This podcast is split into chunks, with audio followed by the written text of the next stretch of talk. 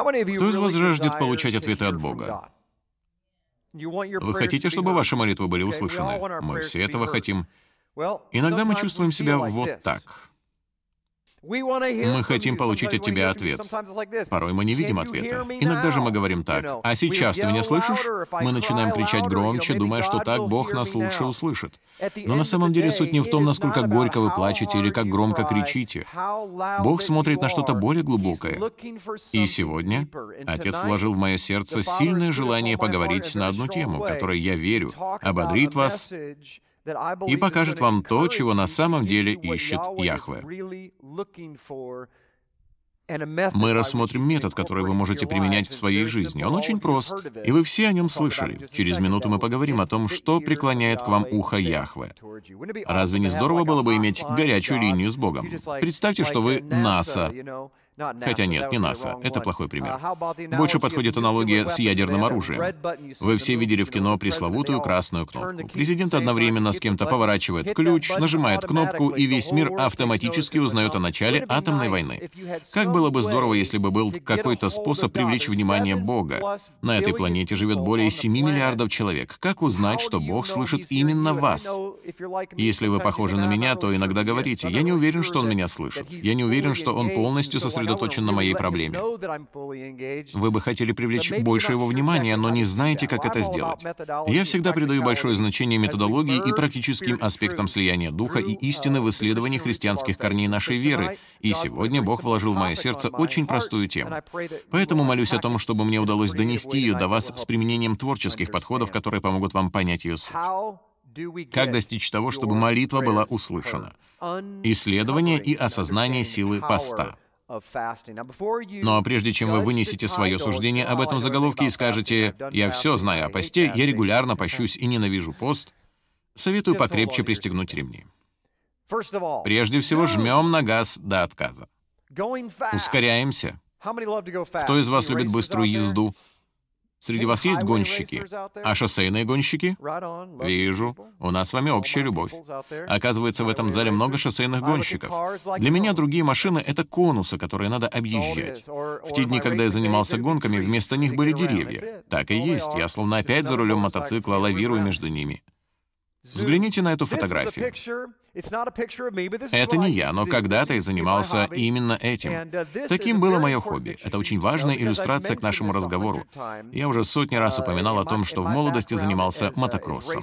Там, на фоне, вы видите так называемый упор. Въезжая в поворот, гонщик сталкивается с этим упором, который представляет собой обычную земляную насыпь. Она служит для того, чтобы дать мотоциклу площадку для зацепа колес и катапультировать его на другую сторону поворота. Когда вы подъезжаете к упору, он выглядит как холм со знаком «Стоп». В нем нет ничего веселого и привлекательного. Ты мчишься на третьей передаче, весь на кураже. Ты давишь на газ, и вдруг перед тобой возникает нечто похожее на тупик. Но на самом деле упор — это не аналог лежачего полицейского. Его цель — направить вас в нужную сторону, чтобы вы удержались на трассе. Он служит для того, чтобы катапультировать вас туда, где вас желает видеть Бог. У многих из нас в жизни встречаются такие упоры. Мы мчимся по жизни и вдруг видим что-то напоминающее тупик. С нашей точки зрения кажется, что дорога закончилась, но в действительности это всего лишь поворот, и вам надо знать, как правильно в него вписаться. Если вы войдете в поворот неправильно, то случится следующее. Вы потерпите аварию и загоритесь. А в этом нет ничего хорошего. Я бывал в таких ситуациях. Если вы наедете на упор слишком быстро, то перепрыгните через него. Если переднее колесо окажется за упором, то с вами произойдет именно то, что вы видите на фотографии. Вы упадете. Сколько времени вы сэкономите, избежав падения? Когда я занимался гонками, один человек мне как-то сказал, если хочешь быть быстрее всех, то не забывай притормаживать. Я подумал, что это будет очень хорошая иллюстрация к тому, о чем я хочу сегодня поговорить. Это котенок на приборной панели. Притормози, ты убьешь нас обоих. И это действительно так. Вы не знаете, что все, что вы делаете, взаимосвязано с другими людьми. Ваши поступки влияют на других. Если вы едете быстро, то кто-то другой тоже едет быстро. Если вы тормозите, то кто-то тоже тормозит. Вы разобьетесь, и они разобьются. Какова моя цель?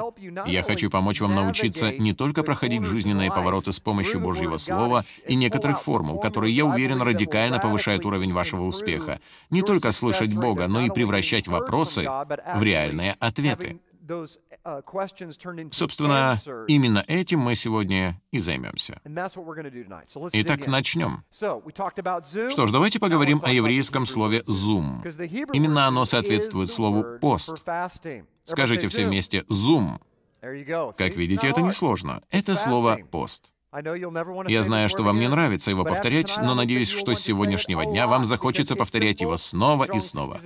Согласно словарной статье Стронга номер 6684, оно означает просто «воздержание от пищи». Я знаю, что для большинства из нас это, наверное, самое худшее, что может быть. Вы огорчаетесь, даже если пропустите не то что обед, а всего лишь третий полдник между завтраком и обедом. Ведь так? Тем не менее, концепция Zoom одна из самых мощных, хотя по очевидным причинам они ней говорят меньше всего.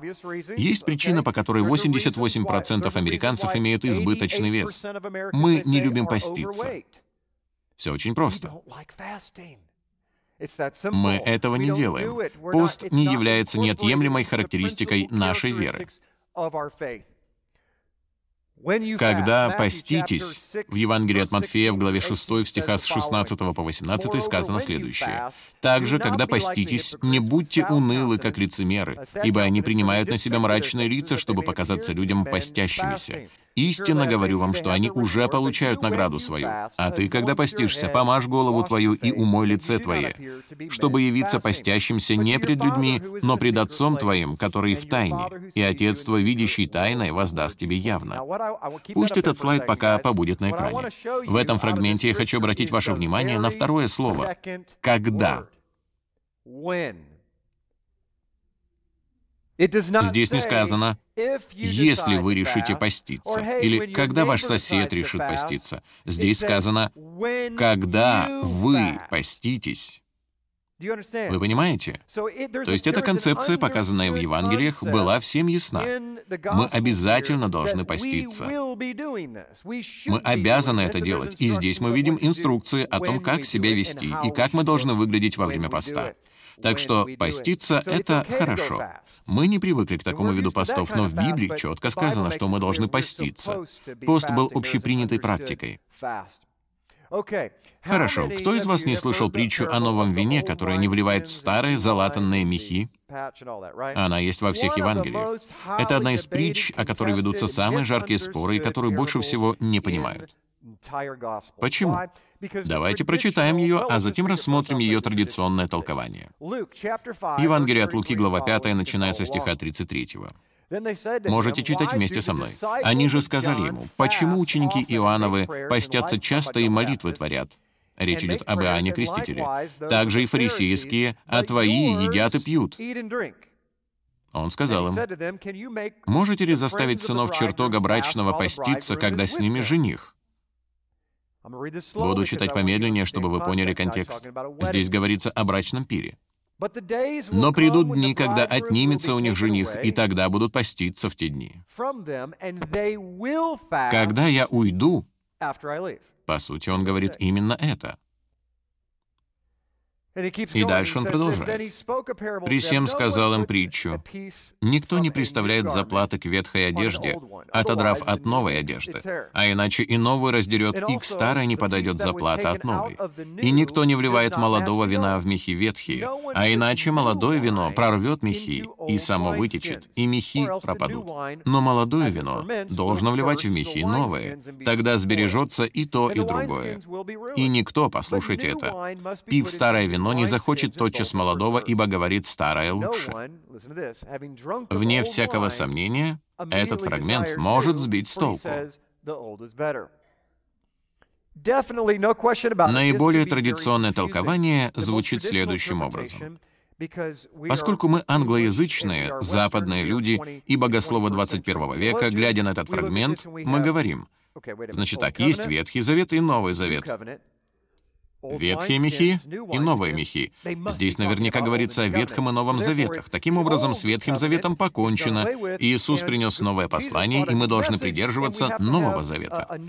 Мехи — это прообраз заветов, учение Иисуса против Слова Божьего, которым был Иисус.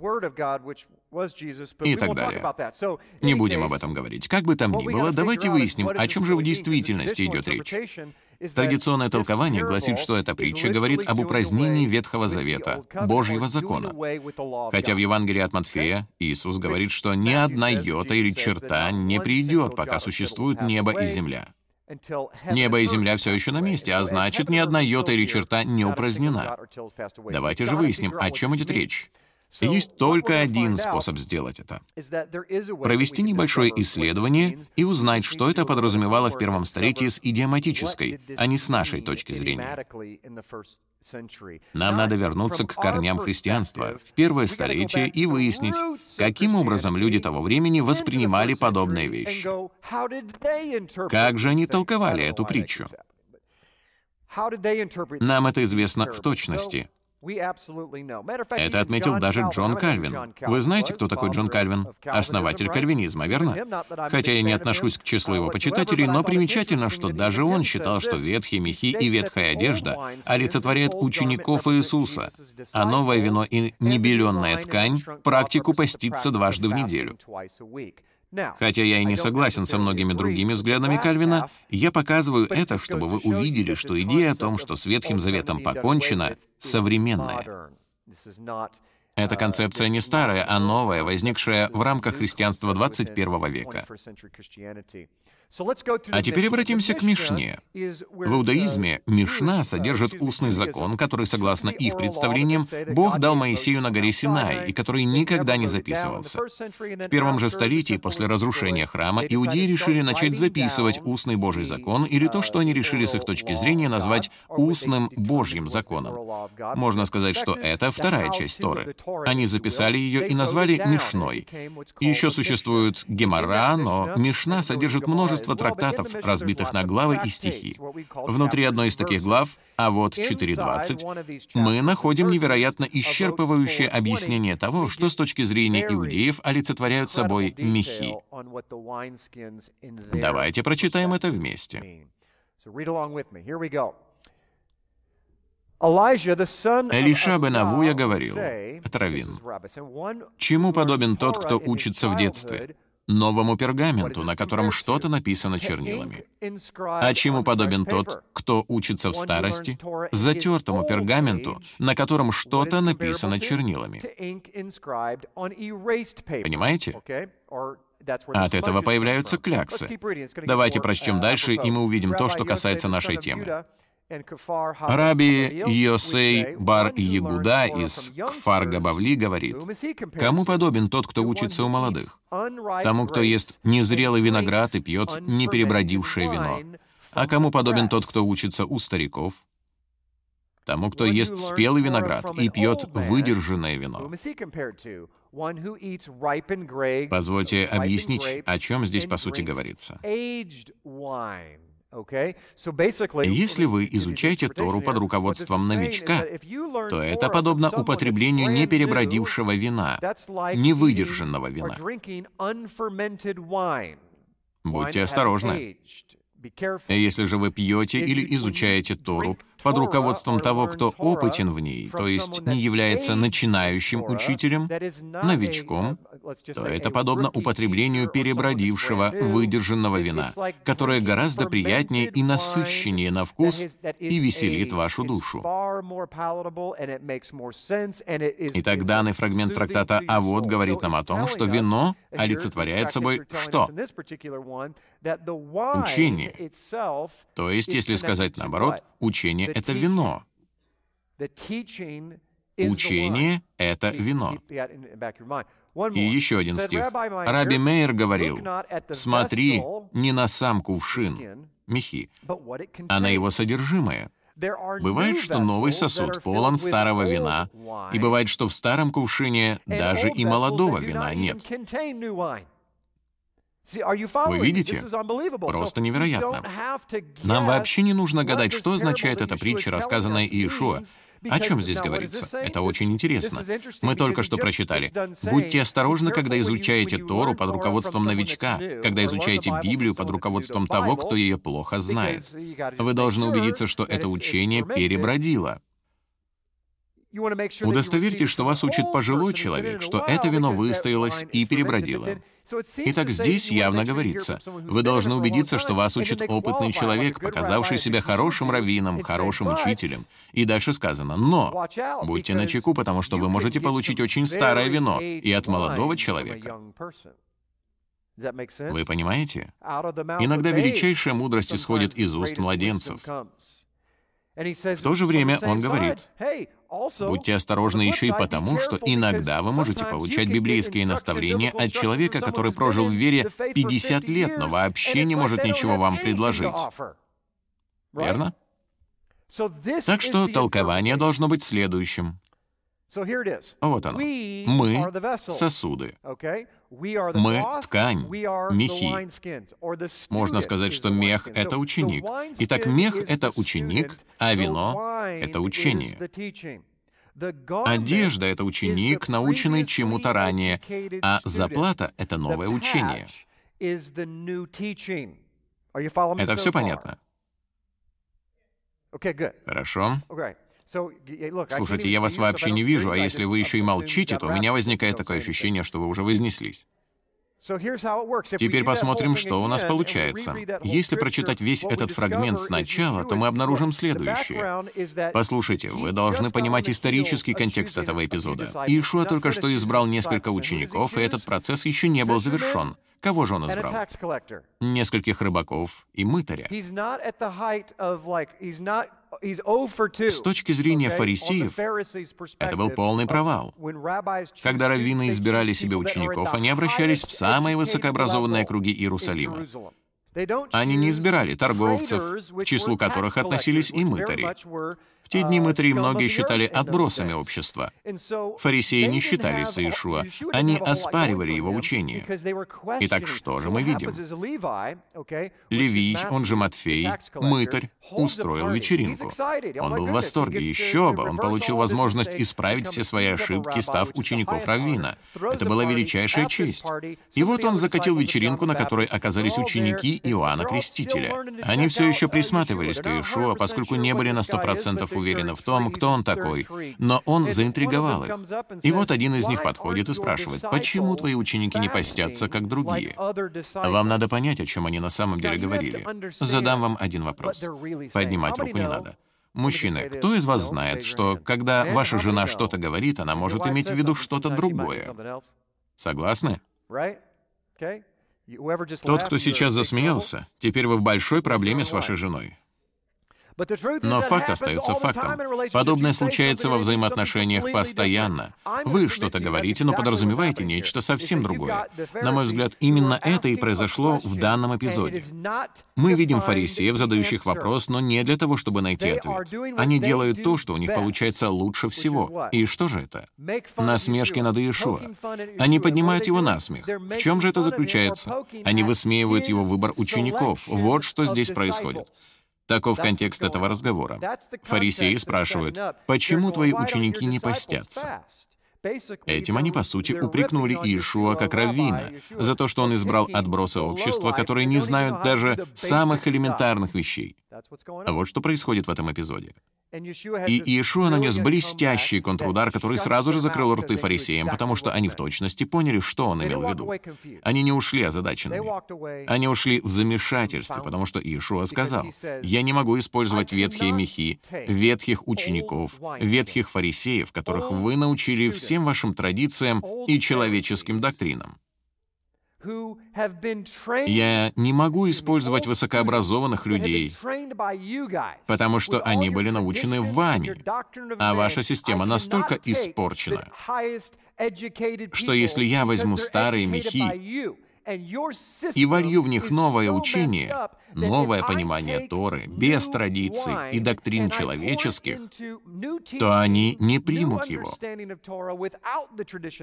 Эти мехи лопнут, и вино выльется на землю без пользы. Вы понимаете? Аналогичным образом Иешуа говорит, вы должны принять новые мехи, новых учеников, которые не были испорчены вашей системой. Эти новые ученики будут настолько голодными и жаждущими, что когда я волью в них новое вино, оно в них забродит и даст им рост. Разве ж это не здорово? И есть еще кое-что. Еще кое-что, что я хочу извлечь из этой притчи и показать вам.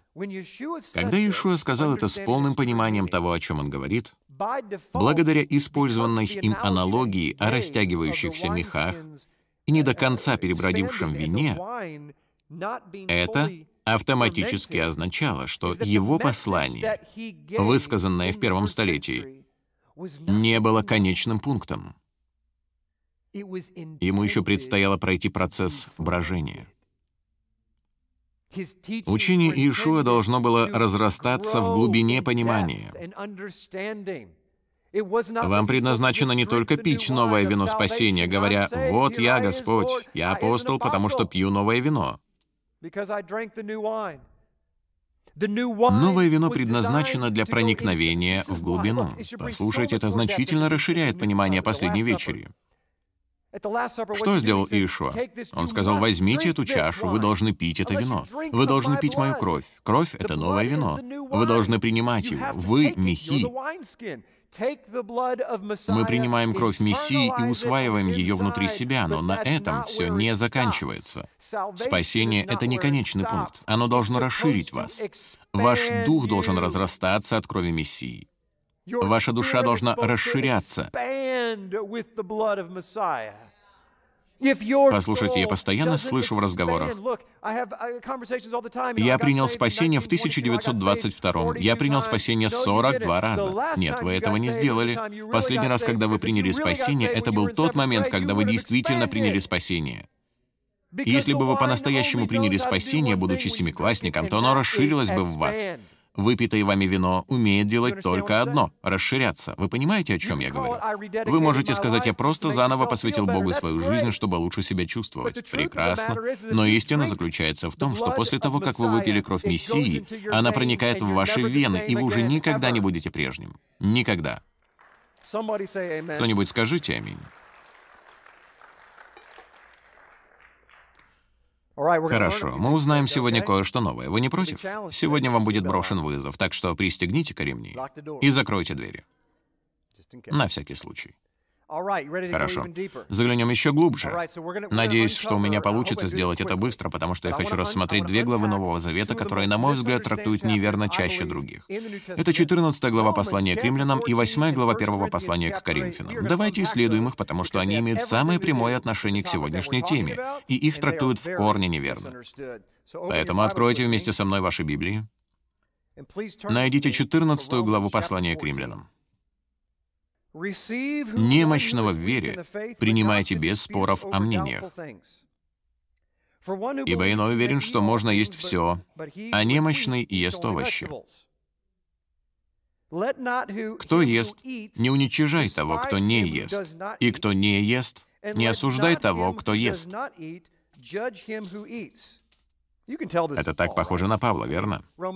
Вспомните седьмую главу послания к римлянам. «Что не хочу делать, делаю, а то, что хочу делать, не делаю». У него был такой стиль разговора. «Кто ты, осуждающий чужого раба? Перед своим Господом стоит он или падает, и будет восставлен, ибо силен Бог восставить его». Иной отличает день от дня, а другой судит о всяком дне равно. Всякий поступай по удостоверению своего ума. Кто различает дни, для Господа различает, и кто не различает дней, для Господа не различает. Кто ест, для Господа ест, ибо благодарит Бога, и кто не ест, для Господа не ест, и благодарит Бога. Стоп. Самое традиционное толкование этого фрагмента звучит так. Кто-то ценит один день, а кто-то ценит другой. Ваш шаббат в субботу, ваш в воскресенье, ваш в среду, а у кого-то вообще нет шаббата. Всякий поступай по удостоверению своего ума. Можете есть все, что хотите. Я могу есть омаров, вы можете есть ветчину, кто-то червей, а кто-то летучих мышей. Это не важно. Кто-то уверен, что можно есть все, что соответствует его предпочтениям и вкусам. Послушайте, это присутствует в разных культурах. Вы смеетесь только потому, что не живете на Востоке. Они поднимают с земли улитку и говорят, «О, выглядит неплохо, давайте изжарим ее с ветчиной и бобами». Получится отличное блюдо. Таково традиционное толкование данного фрагмента. Можете делать все, что угодно, если считаете, что это приемлемым. Вы серьезно думаете, что Бог пытается донести до нас подобную философию? Почему бы тогда не пойти на шаг дальше и не сказать, одному человеку нравится одна женщина, а другому десять? Поступай по удостоверению своего ума. Меня устраивает один муж и одна жена, а вас пять мужей и четыре жены. Делай что угодно, если считаешь это приемлемым.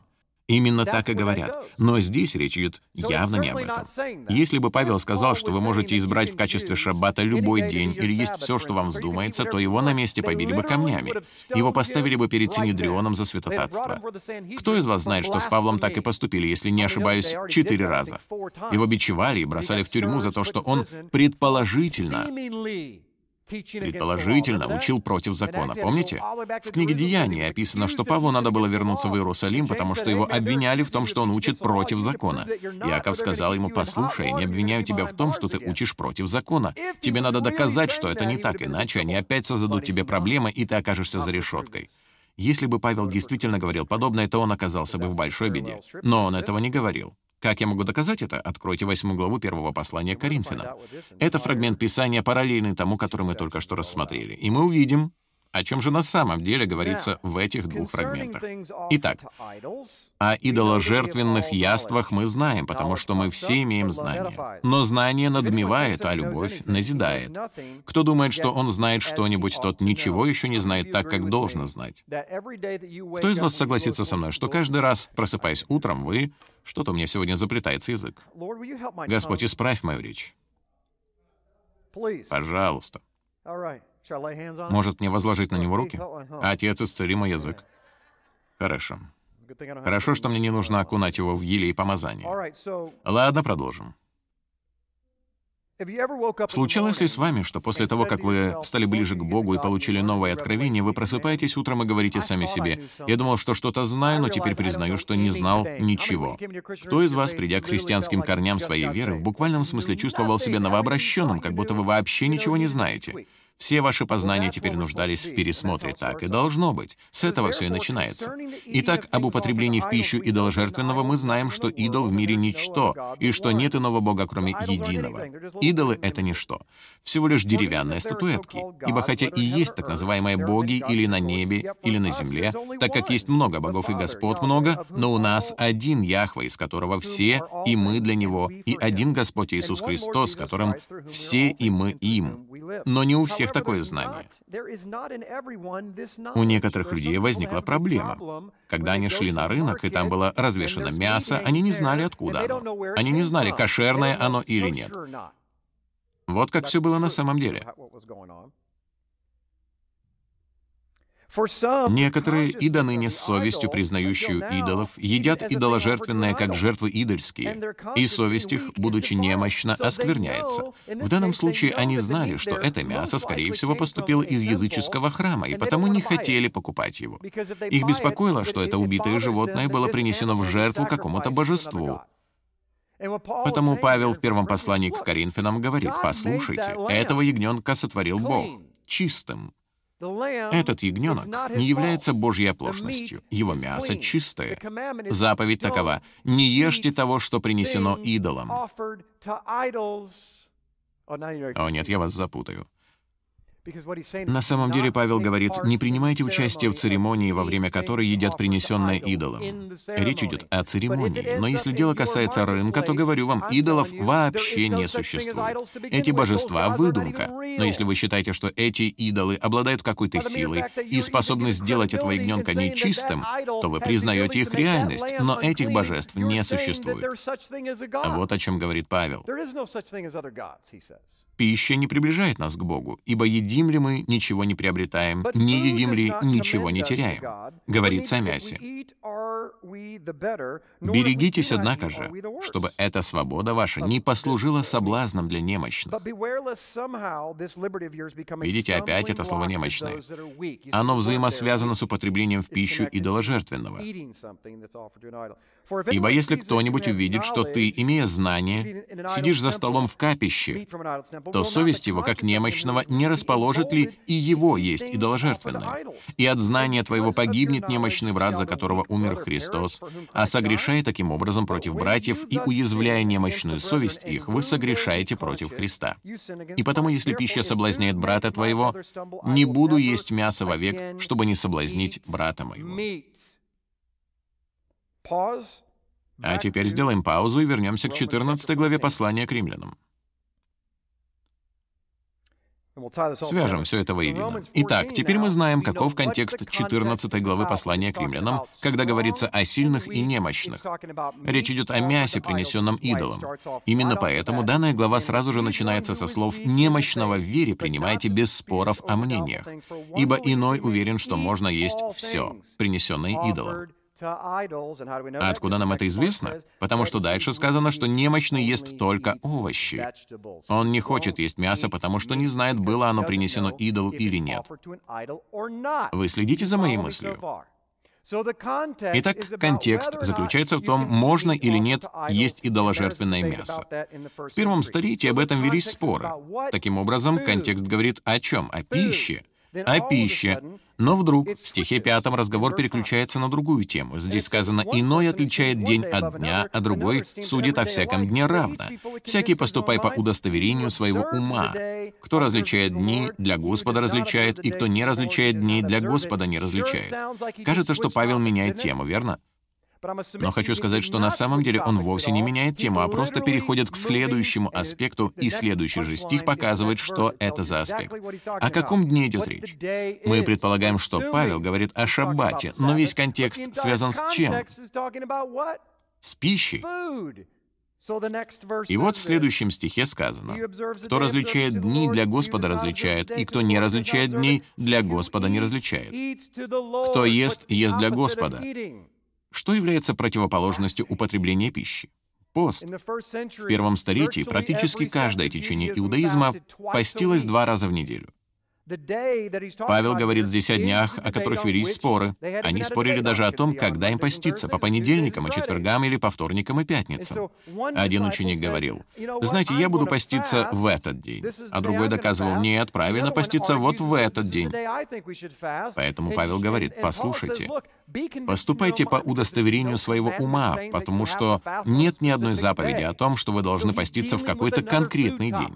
То есть он говорит еще об одном аспекте, имеющем отношение к пище. Прямо посреди фрагмента, посвященного пище. Не правда ли в этом гораздо больше логики? Я хотел рассмотреть этот фрагмент, потому что его часто используют, когда учат, что мы якобы можем поступать как хотим. И это понимание господствует в христианских деноминациях, в которых мы воспитывались. В итоге мы относимся к Богу как хотим, служим Ему как хотим. Но это заканчивается золотым тельцом, что не приводит ни к чему хорошему. Хорошо, переходим к Писаниям. Мы рассмотрим множество фрагментов и выясним, что Библия говорит о посте. Позволим ей говорить самой за себя. Мне нравится предоставлять Библии говорить самой за себя, это очень эффективно. Итак, поговорим о посте. Когда мы видим единственную библейскую заповедь, дающую нам конкретные наставления о посте, то понимаем, что это не предмет выбора, а наш долг. Это такое же повеление, как «возлюби ближнего, как самого себя». Книга Левит, глава 23. Прочитаем вместе стих 26. «И сказал Господь Моисею, говоря, «Также в девятый день седьмого месяца сего день очищения, да будет у вас священное собрание. Смиряйте души ваши и приносите жертву Господу». Псалом 34:13.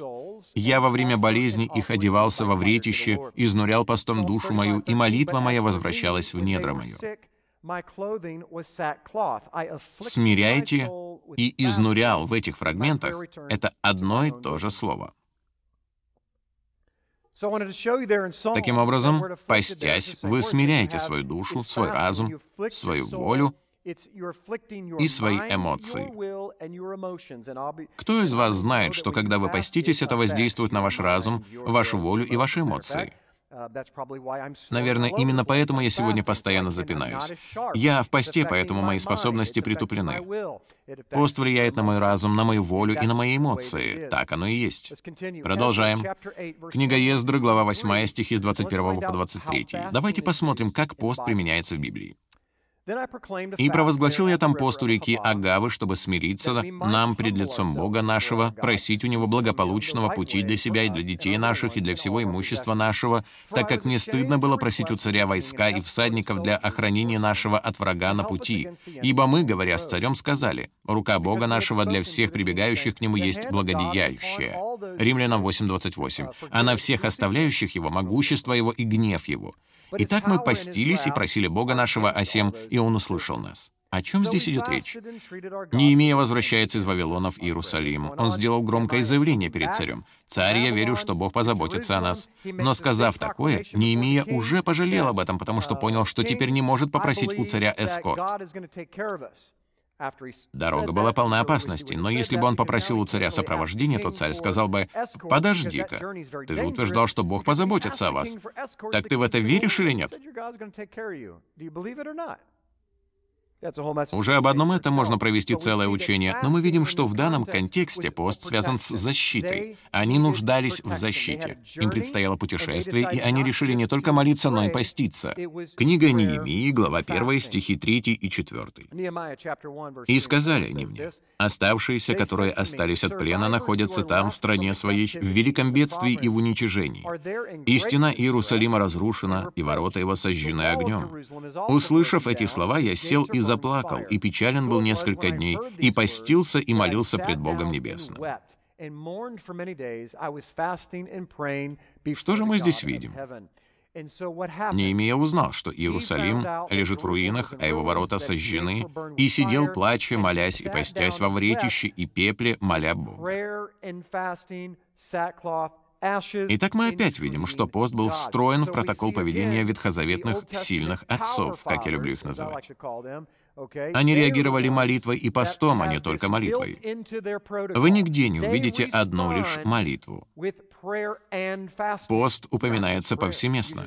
Через несколько глав в 9 главе книги Неемии в стихе 1 сказано, «В 24 день этого месяца собрались все сыны Израилевы, постящиеся и во вретищах, и с пеплом на головах своих, и отделилось семя Израилева от всех инородных, и встали и исповедовались во грехах своих и в преступлениях отцов своих», что примечательно, «и стояли на своем месте, и четверть дня читали из книги закона Господа Бога своего, и четверть исповедовались и поклонялись поклонялись Господу Богу своему. Хочу отметить здесь пару моментов, связанных с молитвой и постом. Это очень важно.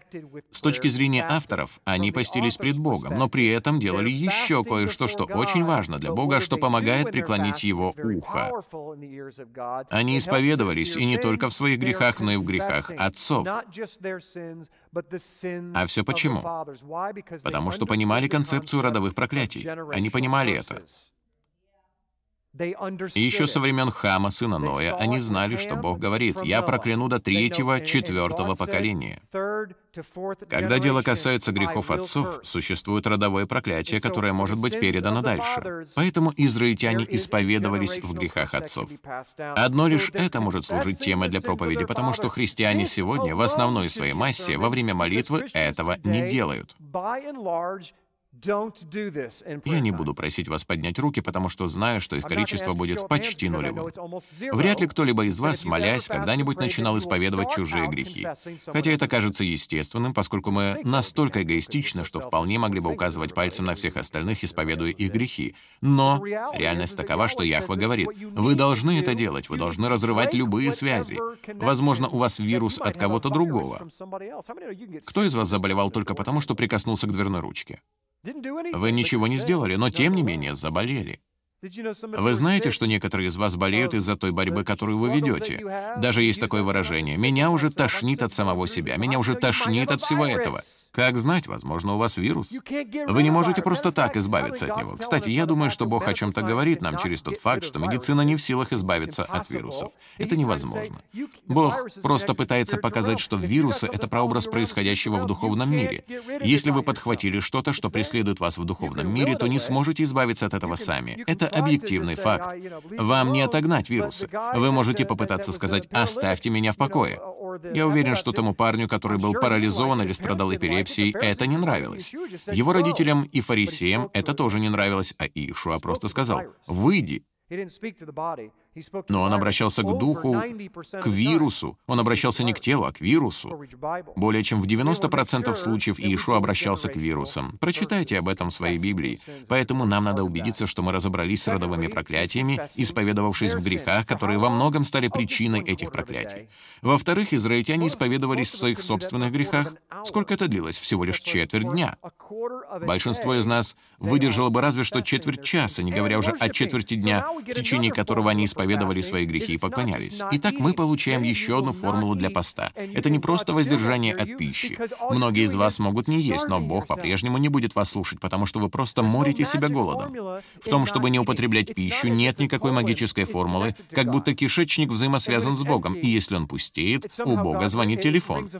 Пустой кишечник не является Божьим коммутатором. Это лишь начало процесса подключения к линии. Уверен, вы никогда раньше не слышали такой аналогии.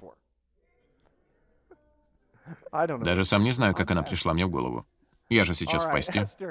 Книга Есфирь, глава 4. Очень популярный, сильный фрагмент о посте. Мы все его хорошо знаем.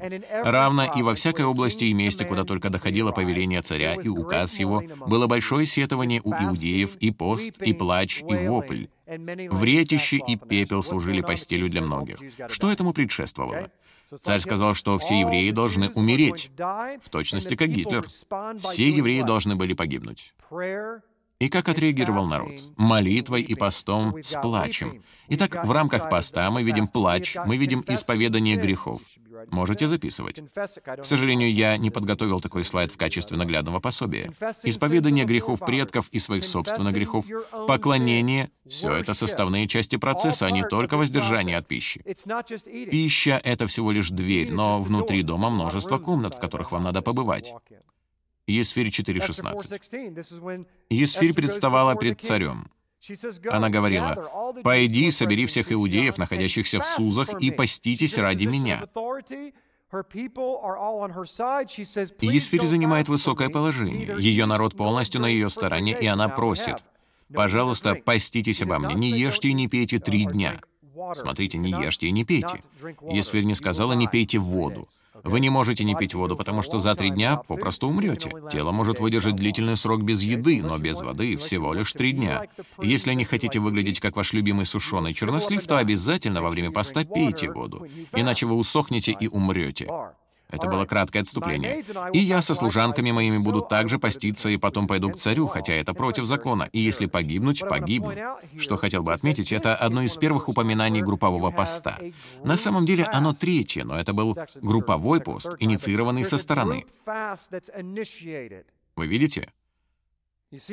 Это говорит о том, что совместный пост нескольких человек имеет больше силы. Если в вашей жизни что-то происходит, и вы хотите, чтобы Бог услышал ваш голос, и через несколько минут, ближе к концу служения, мы увидим, как это выглядит, то, возможно, вам надо попросить какую-то группу поститься о вас. Это может делать вместе с вами ваша семья. В групповом посте есть сила. Книга пророка Даниила, глава 9. «И обратил я лице мое к Господу Богу с молитвою и молением в посте и вретище». Кстати, он чем-то пожертвовал. Вы что-то предоставляете Богу. Во вретище и пепле. И молился Господу Богу моему и исповедовался. Книга пророка Захарии 7, 4, 6. «И было ко мне слово Господа Саваофа. Скажи своему народу земли сей и священникам так, когда вы постились и плакали в пятом и седьмом месяце, Итак, мы видим, что они постились один день в пятом месяце, а пост седьмого месяца связан с Йом-Кипур. Притом уже 70 лет. Для меня ли вы постились? Мне нравится это, прямо в точку. Для меня. Я повторил это дважды, но прочитаю еще раз. Здесь сказано, «Постясь в пятый и седьмой месяц, вы уверены, что делаете это для меня? Для меня?» Когда вы едите и пьете, не делаете ли вы это для самих себя? Когда вы не поститесь, то вы едите и пьете для самих себя. Разве можете вы не повиноваться словам, провозглашенным Господом через пророка древности, когда тот сказал, «Послушание лучше жертвы». Бог говорит, «Лучше вам исполнять то, что я говорю, чем морить себя голодом, потому что делаете это для самих себя. Позвольте пояснить мою мысль, потому что я высказал ее эмоционально, как бы это сделал бы и Яхва. Он говорит здесь вот о чем. Когда мы постимся, в большинстве случаев мы делаем это для самих себя. Это лишает ваш пост силы. Неожиданно. Советую вам записать это. Вы поститесь для разрешения своей ситуации из-за какого-то человека, из-за каких-то обстоятельств, из-за испытаний или скорбей. Господь, выведи меня из этого. Господь, выведи меня из этого. Вчера меня штрафовали за превышение скорости, и потому сегодня я объявил пост. Господь, помоги мне. Постись с такой мотивацией, вы вызываете Божий гнев, потому что вы поститесь ради самого себя. Ради чего же мы должны поститься? Если вы хотите получить силу Божьего владычества, преклонить его ухо, привлечь его сердце, трепещущее о судьбе его невесты, то должны поститься для него. Это очень важно понять.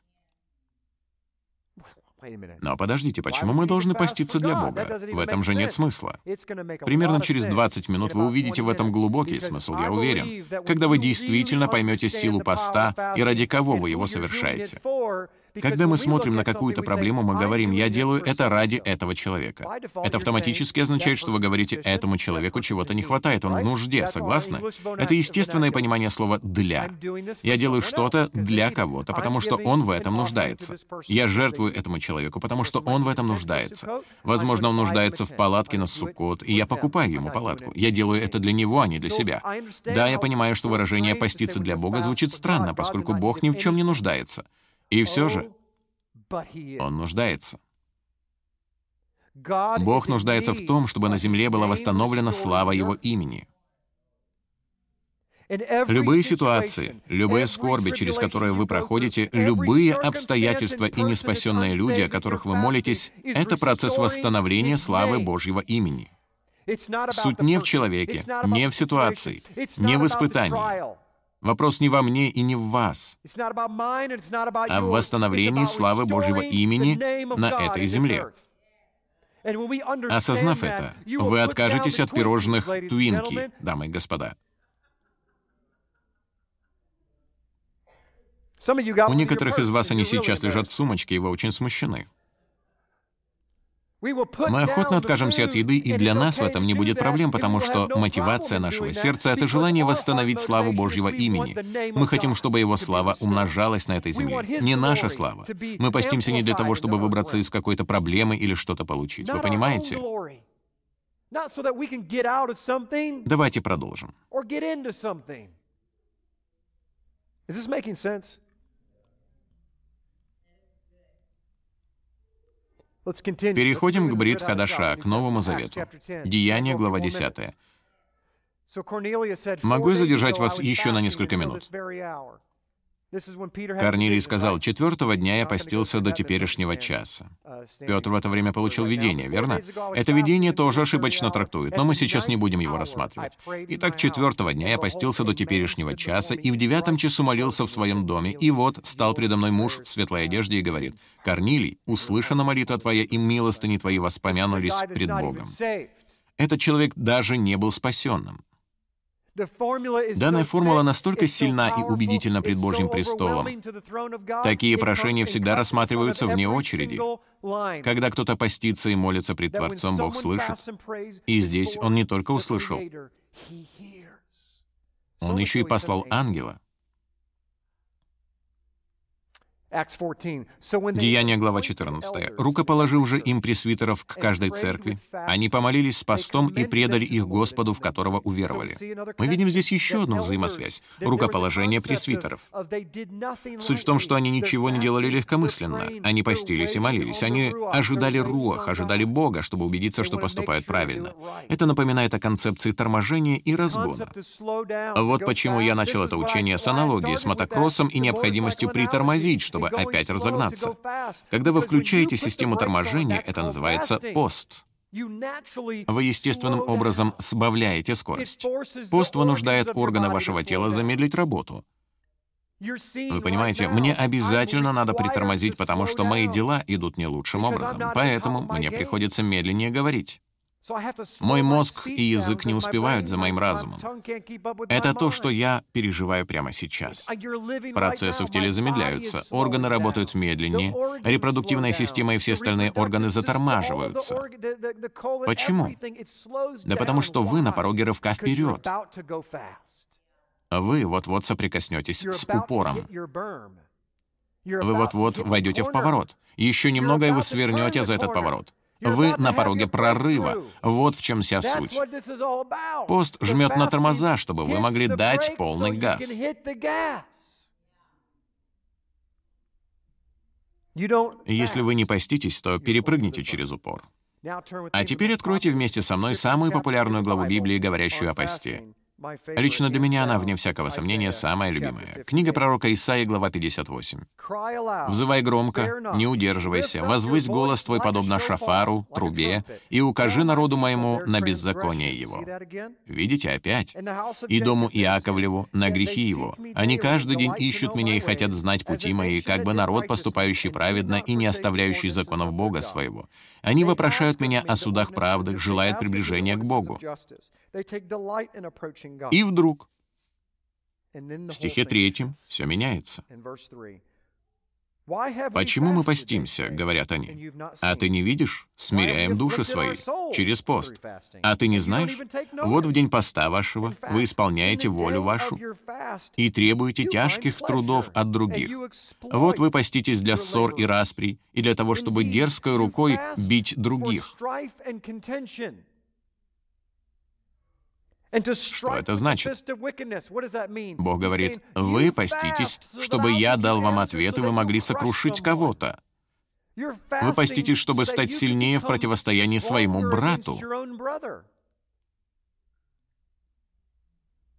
Вы не поститесь в это время так, чтобы голос ваш был услышан на высоте. Для меня это один из самых сильных стихов в Библии. Не знаю, как вы, но во мне говорит страсть не только к истине. Я питаю страсть к Божьему Духу и ищу к тому, чтобы Бог слышал мой голос. Из семи с половиной миллиарда человек, живущих на Земле, два с половиной называют себя христианами. И все они возвышают свои голоса, взывая к Богу. Как же достичь того, чтобы ваш голос был услышан? Вы можете сказать, но ведь Бог всемогущий и вездесущий, Он слышит все. Но в моей Библии сказано, что он слышит только определенные голоса. Если бы я ничего не знал об этом вопросе и не читал бы Нового Завета, я увидел бы только этот фрагмент и сказал бы, подождите-ка, чтобы голос ваш был услышан на высоте. Это значит, что Бог не слушает всех одновременно. Я должен что-то предпринять, чтобы мой голос был услышан. Вы понимаете логику? Она очень проста. Я простой человек. Давайте же выясним, что нужно сделать, чтобы наш голос был услышан. Таков ли тот пост, который я избрал, день, в который томит человек свой разум, волю и эмоции? Видите, вопрос не только в пище.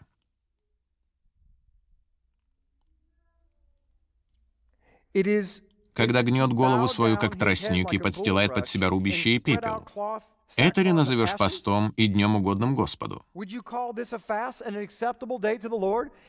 Израильтяне чесали в затылках и говорили, да, мы так и делаем. Мы подстилаем под себя рубище и посылаем голову пылью. Это символизирует, что мы взяты из праха и вернемся в прах. Я показываю, что печалюсь, что я ничто. Я даю всем понять, что пощусь. Я действительно горблюсь и ничего не ем.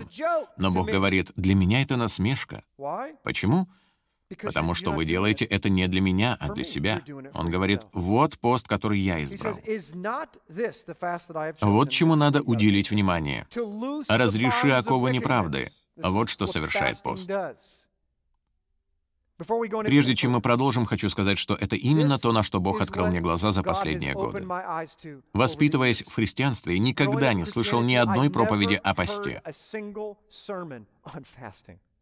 И тем не менее, именно пост, согласно 58 главе книги пророка Исаии, совершает следующее. Он разрешает такого неправды. Он развязывает узы ерма. Он отпускает угнетенных на свободу.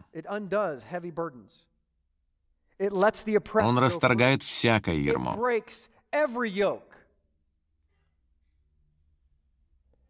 У кого из нас есть бремена? Кто из нас находится в ерме? Кто из нас ведет какую-то борьбу? Моя Библия говорит, что пост сокрушает все это.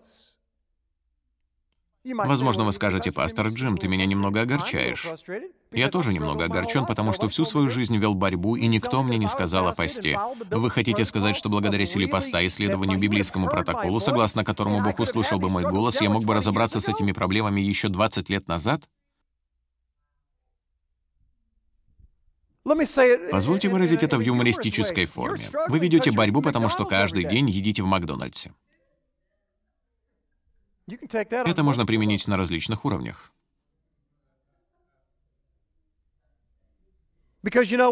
Знаете, это очень просто. Молиться Богу, говоря, «Господь, я борюсь с этой проблемой, пожалуйста, помоги мне, пожалуйста, прости меня, я обращусь к консультанту, я прочитаю книгу об этой проблеме, я сделаю то и это, но только не лишай меня пищи». Кто из нас действительно готов отказаться от того, что дает нам жизнь? Кто из вас готов умереть ради того, чтобы обрести свободу? Входя в пост, вы начинаете умирать. Это первый день вашей смерти. Продолжите пост, и вы умрете. Вы умрете. Пост освобождает пленников. Мне вспомнилась история об одном человеке, по-моему, это было в Китае. Это история о христианине в тюрьме. Все заключенные умирали от голода, и вот этот человек решил, что будет отдавать свою пайку другим, а сам войдет в пост. Они выжили. А он умер. Пост производит жизнь в ком-то другом. Этот человек отдал свою жизнь. Пост производит смирение. Так и есть. Он производит смирение. Исайя продолжает и говорит следующее. «Раздели с голодным хлеб твой и скитающихся бедных введи в дом. Когда увидишь нагого, одень его». Он переходит к определению поста как действие в сверхъестественной сфере. Если вы хотите поститься, то можете делать это в физическом мире, но Исайя говорит, «Я покажу вам, как поститься», вообще не затрагивая вопроса пищи. Я покажу вам, как поститься, продолжая кушать. Настоящий пост — это разделить свой хлеб с голодным. Настоящий пост — это любовь к ближнему. Настоящий пост — это одеть нагого того, кто совершил ошибку. Кстати, это перекликается с 13 главой первого послания к Коринфянам. Эта глава также взаимосвязана с постом. Увидев брата, совершившего ошибку, вы покрываете ее, не открываете наготу, иначе подпадете под проклятие хама. Тогда откроется, как заря, свет твой, и исцеление твое скоро возрастет, и правда твоя пойдет пред тобою, и слава Господня будет сопровождать тебя. Тогда ты воззовешь, и Господь услышит. Когда вы живете в физическом мире, так, как будто каждый день поститесь, то ваши молитвы будут услышаны. Когда вы любите людей, когда вы перестаете клеветать и сплетничать, когда покрываете других, когда вы кормите бездомных духовно и физически, это целый образ жизни постящегося в духовном мире. Бог говорит, если вы действительно хотите, чтобы ваш голос был услышан, то перестаньте есть, умрите физически для самих себя, и в процессе этого поклоняйтесь мне. Исповедуйте грехи своих предков, исповедуйте свои собственные грехи. Обратите ко мне свое ухо, преследуя цель прославить мое имя в своей жизни, и тогда я услышу с небес. Только тогда я услышу с небес. Тогда. Философ первого столетия Филон Александрийский, живший во времена Иешуа, сказал следующее. А теперь они принесут жертвы поста и терпения. Это просто удивительно. Самое прекрасное, священное и совершенное из всех жертв. Жертва. Они считали пост, который сопровождается терпением и развивает терпение, жертвой, самой прекрасной из всех, потому что на жертвенник восходите вы сами. Вы и есть эта жертва. Вы самая прекрасная из всех жертв, когда-либо созданных Богом. Вы есть эта жертва. Постясь, вы приводите в действие ритуальную систему жертвоприношений, в рамках которой восходите на алтарь и приносите себя в жертву. Больше никаких овец и коз. Боже, возьми меня. Вы проводите параллель с тем, что совершил Иешуа. Вот еще одна прекрасная цитата Филона. «Когда внешние чувства постятся, разум пирует». Когда внешние чувства постятся, ваш дух пирует. Вы получаете больше ответов от Всевышнего Бога, когда поститесь и молитесь по этой формуле, и так и должно быть. Зачастую вы об этом даже не догадываетесь. Даже не догадываетесь. Кстати, на прошлой неделе кое-что произошло. Может, именно поэтому Бог сказал мне не делиться этим словом на прошлой неделе. В конце недели мой отец принял спасение, а я был избавлен от моих проблем. Это учение у меня было готово еще во вторник, но я не стал им делиться. В начале недели я получил письмо от какой-то женщины. Она сообщила, что постилась и молилась обо мне и получила слово от Господа. Она сказала, если ты будешь поститься и молиться, то в конце недели Бог явится и избавит тебя. Поскольку я вижу в посте одну лишь пользу, я так и сделал. Кто бы вы ни были, большое вам спасибо, потому что вы своим послушанием Богу оказали влияние на всю мою семью. Один пост, взятый одной женщиной, которую я никогда не встречал, изменил мою жизнь. Я воспринял ее слова серьезно, поэтому объявил пост и начал молиться. И что же произошло? В конце недели Бог явился, и проблема, с которой я боролся всю свою жизнь, больше 40 лет, разрешилась во мгновение ока. Вот какова сила поста. Такова сила поста за другого человека. Слово, полученное этой женщиной, изменило мою жизнь. Хорошо, будем заканчивать. Перед вами различные аспекты поста. Почему вы должны поститься? Вы можете поститься для ведения духовной uh, войны. Бог говорит, что нам следует поститься по мере приближения Дня Господня, когда мы становимся все ближе к концу времен. Еще одна причина, чтобы отвратить суд. Хотите отвратить суд? Поститесь и молитесь. Пост формирует смирение. Его практиковали ученики Иешуа. Кроме того, его широко практиковали во времена раннего христианства. И последнее, но не менее важное, и я буду заканчивать. Это статья со светского медицинского сайта medicalnewstoday.com. Я об этом сайте совершенно ничего не знаю, кроме того, что на нем опубликован отчет о посте для светской аудитории. Послушайте, что в нем сказано. Многочисленные исследования, проведенные за последние годы, показывают, что систематический пост, то есть периодическое воздержание от еды и напитков или снижение их употребления, идет нам на пользу. Ввиду этого он становится одной из наиболее популярных диетических тенденций в мире. Конечно, я не пощусь ради диеты, но это неплохой побочный эффект.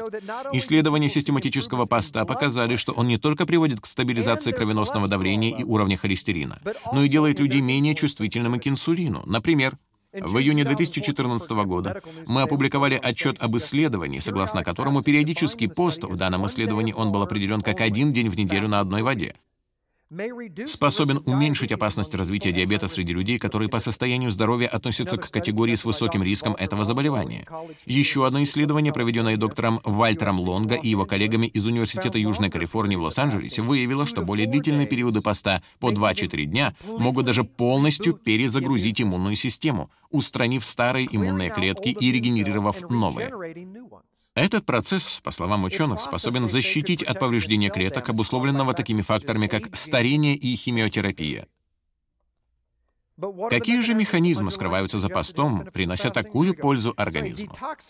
А вот какие. Возникает процесс детоксикации, поскольку все токсины, накопившиеся в жире, растворяются и выводятся из тела. Когда вы не едите, тело извлекает энергию из жировых клеток, отбирает из них токсины через кровеносную систему, и кровь избавляется от этих вредоносных токсичных клеток. Автор также отмечает, после нескольких дней поста в крови повышается уровень эндорфина, гормона радости, что оказывает благотворное влияние влияние на психическое здоровье. Как уже было упомянуто ранее, исследования доктора Лонга и его коллег показывают, что более длительный пост также показывает свою эффективность в формировании новых иммунных клеток. Когда вы голодаете, организм пытается сохранить энергию, и один из способов сделать это заключается в переработке множества ненужных иммунных клеток, особенно тех из них, которые могут быть повреждены. В своем исследовании, опубликованном в журнале Cell Stem Cell, группа ученых обнаружила, что повторяющиеся циклы по 2-4 дня без пищи на протяжении полугода привели к уничтожению старых и поврежденных иммунных клеток у мышей и формированию новых. Более того, эта группа выяснила, что онкобольные, постившиеся по три дня перед химиотерапией, были защищены от повреждений иммунной системы, вызванных этим видом лечения. Это объясняется регенерацией иммунных клеток. И, наконец, хорошая новость. Во время поста тело избавляется от поврежденных и старых, то есть неэффективных компонентов организма, говорит доктор Лонга. Таким образом, если вашему организму причинен серьезный вред химиотерапией или старением, то циклы постов могут в буквальном смысле сгенерировать новую иммунную систему. А теперь представлю вам мою собственную интерпретацию этой статьи. Когда вы голодаете, ваш духовный организм пытается сохранить энергию. Один из способов сделать это заключается в переработке Божьего Слова, которое находится в вас для вашей защиты, вашей иммунной системы. Но есть и плохие, поврежденные иммунные клетки, причиняющие вам вред. Таким образом, если в вашей данной Богом иммунной системе находится что-либо, что исходит не от Него, то Дух автоматически во время поста избавляется от этого, а вы даже не догадываетесь. Он избавляется от разного хлама, от эгоизма, от всевозможных запирающих грехов, о которых говорит Павел. Итак, к чему же приводит пост в течение двух-четырех дней? Он перезагружает ваши взаимоотношения с Богом. Он выполняет перезагрузку отношений, создает новую взаимосвязь. На этом мое послание завершено. Надеюсь, оно вас вдохновило и ободрило. Я уверен, если вы отнесетесь к нему серьезно, то в следующий раз, когда будете нуждаться в ответе от Бога, войдете в пост. Впрочем, надеюсь, вы это будете делать далеко не только во времена испытаний. Лично я это уже понял. Мы все хотим быть подобны тем новозаветным верующим, о которых читаем в Библии, но в действительности не хотим делать того, что делали они, потому что они постились два раза в неделю. Хочу поделиться с вами своим опытом. Я начал это практиковать, я попробовал. Я говорю это не для того, чтобы произвести на вас впечатление, а только для того, чтобы на убедительном примере показать силу поста. Итак, я решил поститься через день, и так и сделал. Я постился через день на протяжении некоторого времени. Поначалу это выглядело так. Вы шутите, это же просто убьет меня. Это совсем не было похоже на восстановление славы Божьего имени на земле. Скорее на борьбу за выживание. Честно это признаю. Дело в том, что я никогда не трактовал и не практиковал этого раньше. Конечно, я время от времени постился по несколько дней, но это никогда не было образом жизни. Но когда мое тело начало привыкать к еженедельному посту, я кое-что заметил. Я почувствовал в своем сердце то, что никогда раньше не ощущал. Я мог чувствовать определенные вещи. В некоторых проблемных сферах, с которыми я боролся, все замедлилось, и мне стало чуть проще с ними разбираться. Я начал четче слышать Бога и получать откровения, о которых я раньше никогда не слышал и не думал. Некоторые вещи я тщетно пытался понять десятилетиями, но теперь они начали открываться. Я получил ответы неизвестно откуда. Они приходили сами по себе. Я стал добрее, мягче. Бог начал разбираться с некоторыми из проблемных сфер Джима Стейли. Он говорил, «Я покажу тебе ответ. Ты умираешь, поэтому я животворю тебя во всех этих сферах, в которых тебе надо обрести жизнь». Честно скажу, я не знаю, как это объяснить. Очень близкий мне человек принял Господа, и он даже не знал, что я постился, в том числе и о нем. Сила поста превосходит ваше понимание. Она подобна свету, исходящему от лампочки. Лампочка понятия не имеет, что она на самом деле делает. Постясь, вы словно включаете свет для всего мира, чтобы он мог увидеть небеса. Вы даете ему возможность совершить какую-то работу от вашего имени. Основанием для духовного роста является смирение, а я уверен, что смирение начинается тогда, когда вы отказываетесь от чего-то для вас ценного. Возможно, вы не можете поститься по медицинским причинам, это понятно. Существует множество других способов поститься. Например, можете поститься от своего телефона. Господь знает, что некоторым из вас это будет сделать сложнее, чем отказаться от пищи. Мне так уж точно. Вы можете отказаться от телевизора или от компьютера, или, возможно, вам надо меньше работать. Поститесь от того, что представляет для вас ценность, и тогда вы притормозите и сможете услышать других, проявить больше любви к людям, провести больше времени со своими детьми и супругами. Вы просто снизите темп. Вы знаете, что во время поста обостряются чувства. Вы становитесь более восприимчивыми к тому, что происходит вокруг вас. Встаньте, пожалуйста.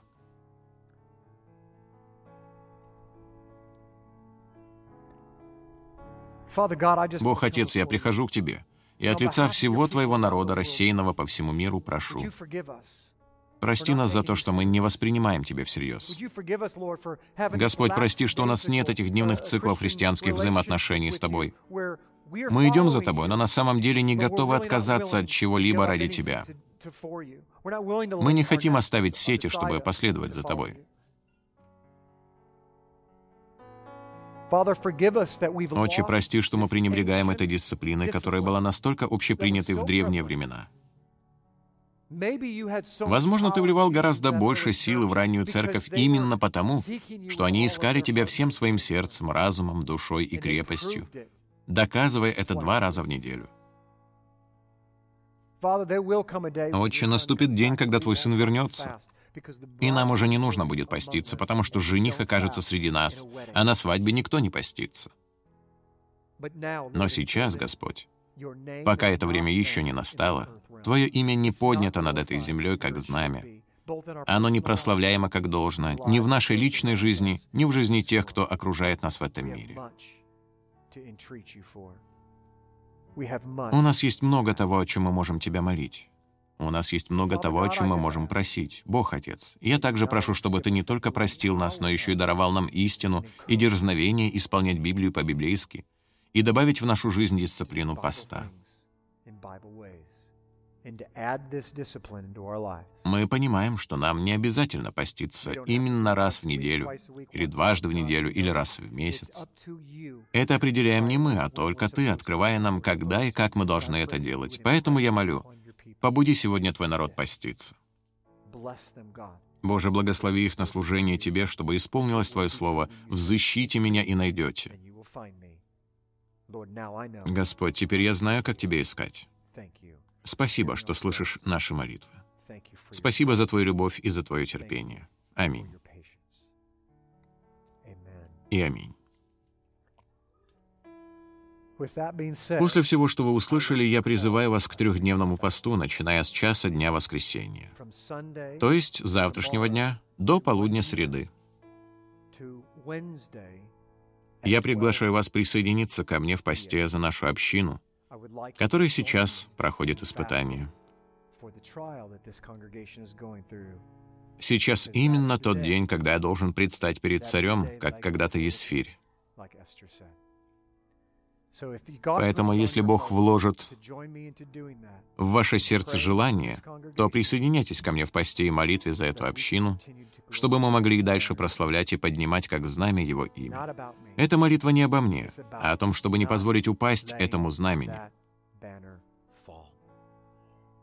Давайте молиться о том, чтобы исполнилась воля Яхва и было прославлено Его имя как в нашей жизни и этой семье, так и во всем мире.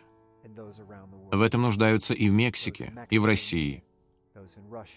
Люди по всему миру нуждаются в том, чтобы услышать послание, исходящее из этого служения, из ваших сердец и жизней. Да благословит вас Господь и сохранит вас. Да презрит Он на вас светлым лицом Своим и помилует вас. Да обратит на вас Господь лицо Свое и да дарует вам шалом.